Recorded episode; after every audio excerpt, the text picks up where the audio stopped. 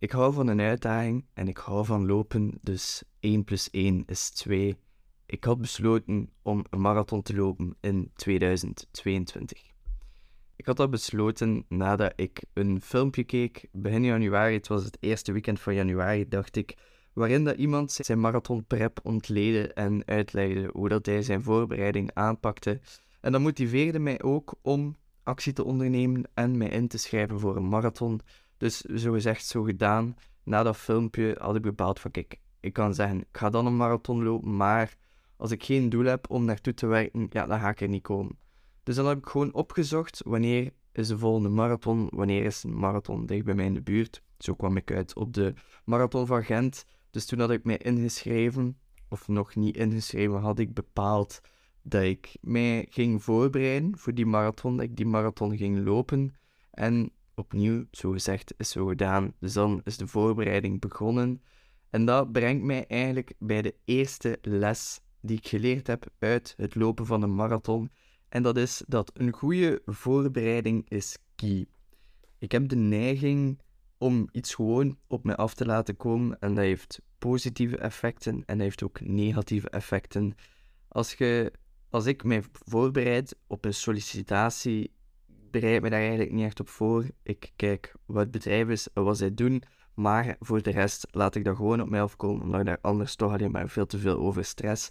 Dus dat is het op een positieve manier, maar op een negatieve manier is dat als je beslist om een marathon te gaan lopen en je laat het gewoon op je afkomen, ja, dan komt het niet goed. Want dat is echt wel iets wat je keihard moet voorbereiden. En dat deed ik ook, want ik wou ook gewoon echt een goede race lopen. En ik was de voorbereiding met een goede ingesteldheid begonnen. Maar zoals bij alles in het leven gaat het niet steeds volgens plan. En dat was in dit geval ook zo. Mijn lichaam was gewoon nog niet klaar om zo een groot volume te lopen op zo'n korte tijd. Ik liep wel al frequent, maar niet dat ik 25 tot 30 kilometer per week liep. Dus daardoor ja, had ik voortdurend kleine kwaaltjes die ik opliep aan mijn benen, aan mijn lichaam, waardoor dat mijn voorbereiding eigenlijk niet ideaal liep. Daarnaast was er ook nog een kleine maand voor de race, voor de uiteindelijke race, een, een coronageval waardoor ik ook niet echt kon trainen. Dus dat was ook niet ideaal. Mijn voorbereiding trok eigenlijk op niks. Ik zou nooit meer zo'n voorbereiding willen als ik weet van ben aan trainen voor een marathon. Want ik heb gewoon een generiek trainingsplan genomen op de website van Nike, uh, waarin dat ze een trainingsschema geven voor het lopen van een marathon. En ik dacht, ah, ideaal, gratis, kan dat gewoon volgen en dan ga ik gewoon een keigoede marathon lopen. Maar dat was dus niet het geval, want het was totaal niet afgestemd op mijn niveau. Het was heel generiek. En dat werd ook duidelijk met alle kwaaltjes volgden, omdat mijn lichaam het gewoon niet aankon. Als ik hier een levensles uit kan trekken, of als ik dit kan laten reflecteren op het leven, dan is dat dat je echt belang moet hechten aan een voorbereiding, of in ieder geval ik toch, en dat ik dat soms iets serieuzer moet nemen. Of dat nu voor een marathontraining is, of dat is voor het starten van een business. Als je de aflevering hebt gehoord of gezien van mijn grootste fouten in 2022, dan ga je zien dat ik eigenlijk bij mijn bedrijf Beansom ook wel kon genoten hebben van een iets betere en grondigere voorbereiding. Dus dat is hetgeen wat ik hieruit meeneem. Een goede voorbereiding kan nooit kwaad, maar ik wil daar ook een kleine kanttekening bij maken. Een goede voorbereiding kan nooit kwaad, maar het mag je niet tegenhouden om actie te ondernemen. Want een goede voorbereiding, ja, die kan oneindig lang duren, je kunt alles voorbereiden, je kunt tot in het kleinste detail bepalen van ik ga het zo aanpakken en ik ga het zo aanpakken, maar als je niet beslist van oké, nu heb ik genoeg voorbereid, ik weet wat ik moet doen, nu onderneem ik actie. Je moet het niet gebruiken als een manier om het actienemen uit te stellen. Want dan heb je aan die hele voorbereiding eigenlijk ook niets. De tweede les dat ik neem uit het lopen van een marathon is de euforie bij de start. Neem die zo lang mogelijk mee. Als je aan een race begint, Maakt niet uit of dat de loopwedstrijd is, een fietswedstrijd, een wandelwedstrijd. op die moment dat startschot gegeven wordt, dat je in beweging komt, dan komt er zoveel euforie en adrenaline vrij. En ga daarop verder. Gebruik dat als een soort golf van energie waarop dat je zo lang mogelijk surft. Want de eerste kilometers die ik liep in de marathon van Gent, dat leek alsof ik aan het vliegen was. Al de mensen aan de kant van het parcours, je kijkt rondom je, je kijkt naar rechts, je kijkt naar links, je ziet mensen die ook aan het lopen zijn en zit samen bezig om uw uiteindelijke doel te behalen. En dat is het volbrengen van die marathon. Dus dat heeft zoveel motivatie, dat heeft zoveel energie. Melk het uit. Neem daar zoveel van dat je kunt. Want er komt sowieso een moment waarop dat je even wat minder motivatie hebt. En door zo lang mogelijk op die euforie golf te surfen, stelt je dat moment uit. Die eerste kilometers, ik zeg het, dat was voorbij gevlogen. Ik heb nog nooit op zo'n runners high gezeten als toen. En dat is een magisch gevoel. Ik weet ook nog heel goed dat de marathon van Gent passeerde aan het looppark. En daar lag mijn school aan, mijn middelbare school, waarvan ik bij gestopt ben en daar eigenlijk echt mijn slechtste jaren uh, heb gehad. En ik weet niet, het was echt een gevoel van high zijn. Ik werd emotioneel omdat ik dacht van, had je mij gezegd drie jaar geleden, als ik hier op school zat van binnen een paar jaar, ga je eigenlijk volledig ander persoon zijn en ga je hier passeren terwijl dat je een marathon aan het lopen bent. Ik weet niet, het gewoon niet zo goed geloven en dat is ook een beetje die euforie van dat eerste moment.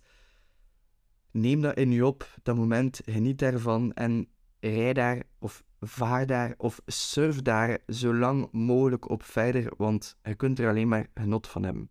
En als ik dit op het dagelijkse leven kan reflecteren, of dat dan nu een nieuwe job is, een side hustle dat je aan het starten bent, een nieuwe hobby, maakt niet uit, maar surf zo lang mogelijk op die golf van motivatie en energie, want vroeg of laat ga je het nodig hebben als de motivatie even wat minder is en door daar zo lang mogelijk op mee te gaan, geniet je ook gewoon keihard van het moment. En stelt je het motivatie minder moment, als dat een woord of zoiets is, uh, langer uit. De derde levensles is dat je bij je eerste marathon jezelf tegenkomt op 10 kilometer van het einde. En ik denk niet alleen dat dat bij je eerste marathon is, maar ik denk dat dat bij iedere marathon is dat je loopt. De wedstrijd begint pas vanaf kilometer 30. En dat is geen leugen. Als ik nog even terugkoppel naar de voorbereiding, naar het voorbereidinggedeelte. Ja, ik heb geen perfecte voorbereiding gehad. En die kleine kwaaltjes die ik toen had, wel, dat is een groot kwaaltje geworden vanaf kilometer 35. De eerste 35 kilometer waren zalig. Ik liep zo goed, ik liep snel, ik liep ongeveer 10 km per uur dat had ik niet kunnen dromen voor ik startte aan de race. Ik had mijn eigen in de categorie gezet. Je hebt zo mensen dat je kunt volgen, die dan uiteindelijk het snelheid bepalen. En ik had mezelf in de 4 uur 30 groep gezet. Dus dat wil zeggen dat je eigenlijk minder dan 10 km per uur gemiddeld loopt gedurende de hele wedstrijd. Ik wou voorzichtig beginnen, maar ik ook als een speer, die eerste 35 kilometer, ik kon dat keihard volhouden, ging perfect. En ik voelde mij onsterfelijk. Maar dan kwam opeens kilometer 35. En opeens begon mijn knie kei veel pijn te doen en ik kon er gewoon geen kracht meer op zetten. Waardoor dat ik die laatste 7 kilometer heb gelopen in een uur, wat dus heel traag is. Het was half stappen, half lopen. Ik heb niet gestapt, want ik wou, al was het echt mensen staken mij voorbij die aan het stappen waren, maar ik was toch in jogmodus of in loopmodus, gewoon maar te zeggen dat ik niet heb moeten stappen tijdens een marathon. En dat is gewoon om te tonen, om te bekrachtigen dat het gezegde echt klopt, dat de wedstrijd pas vanaf kilometer 30 begint. Dan komt je jezelf gewoon echt keihard tegen. De levensles hieruit is dat het zwaartepunt van eender wat dat je probeert, van eender welk project dat je aangaat, dat ligt op ongeveer 75% van completion. En wat wil ik daarmee zeggen? Dat is dat als je net voor de eindstreep komt, dat je dan opeens iets hebt van, het gaat niet lukken, je komt een obstakel tegen of zoiets, en je denkt, laten we je door doen. Maar als je gewoon daardoor kunt gaan, als je door dat patroon kunt breken van, ik zie het nu niet zitten, maar je zit zo dicht bij het einde, je beseft het gewoon niet. Dat is, ik heb dat heel vaak, hè. Ik heb al heel vaak gehad dat ik net voor de eindstreep kwam, dat ik het kei moeilijk had om door te zetten. Bijvoorbeeld het zesde middelbaar. Eén jaartje moest ik gewoon mijn best doen en dan was ik af van school. Maar nee. Wat ik deed was, ik fokte het op twee keer, twee keer het zesde. Uh, en snap je, terwijl ik er bijna was. Dus 75% completion van het project, dan heb je iets van ik zit niet meer zitten. Ik wil niet meer doorgaan. Het einde lijkt nog zo ver af, maar eigenlijk is het veel dichterbij dan dat je denkt. En wat ik hieruit leer is dat als je daar toch in doorzet, in die in punt van 75%, als je toch doorzet, dan ga je een machtig moment tegemoet waarin dat je echt het gevoel hebt dat je de hele wereld aan kunt. Want die laatste 7 kilometer, waren de zwaarste kilometers die ik al ooit in mijn leven heb gelopen. En toen ik de eindstreep zag, was ik zo content, maar niet normaal. Je kunt het je niet voorstellen. Um, maar hou gewoon in het achterhoofd. En ik ga dat ook doen als ik merk dat ik het opeens heel zwaar begin te krijgen als ik al lang in een project zit. En dat eigenlijk als ik van bovenaf kijk naar heel de tijdlijn, dat ik besef dat ik hier op 75% zit dat er eigenlijk nog maar een heel klein stukje te gaan is. Op dat moment, het gevoel dat je wilt opgeven, dat is het moment waarop dat je moet doorzetten, want de eindstreep ligt veel dichterbij dan dat je denkt. Het is niet echt duidelijk uitgelegd of zo, ik weet het, maar ik wil maar zeggen, als je een moment hebt waarin dat je al even in de race zit, hebt al 75% van het hele gebeuren afgewerkt, stopt niet daar. Hoe moeilijk dat ook is, hoe zwaar het ook is, maar de lijdensweg, die laatste 25% aan kut zijn, maar als je erdoor gaat, ga je gelukkiger dan ooit zijn. De vierde levensles is dat geen schande is om van koers te veranderen. En even voor te verduidelijken, ik heb tijdens de marathon niet van koers veranderd. Ik heb altijd het parcours gevolgd, want anders zou ik gedisqualificeerd worden. Maar om het gewoon even duidelijk te maken, heb ik het als koers gezegd. Maar in de marathon bedoel ik de snelheid. En dat is de les die ik heb geleerd doordat mijn rechterknie opeens besloot om het op te geven. En ik heb mijn tempo aangepast. Ik zei die eerste 35 kilometer ging ik 10 kilometer per uur, de wereld lag aan mijn voeten. Het, het ging allemaal like dat niets was. En die laatste 7 kilometer, ja, de zwaarste kilometers van mijn leven. En in die kilometers heb ik moeten bepalen van kijk, ik kan gewoon fysiek niet dat tempo blijven volhouden. Er zijn twee dingen dat ik kan doen. Ik kan het tempo terugschroeven, maar ik heb geen keus. En ik kan me daar heel kut door voelen. Ik kan niet zeggen van ben een opgever of maakt niet uit. Of je kunt het bereiken van oké, ik ga mijn tempo verlagen, maar ik ga gewoon door blijven doen op de capaciteit dat ik kan.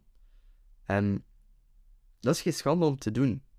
En als je daar reflecteert op het leven, hebt ook momenten waarin je even eerlijk moet zijn tegen jezelf en eventueel van koers of van snelheid moet veranderen.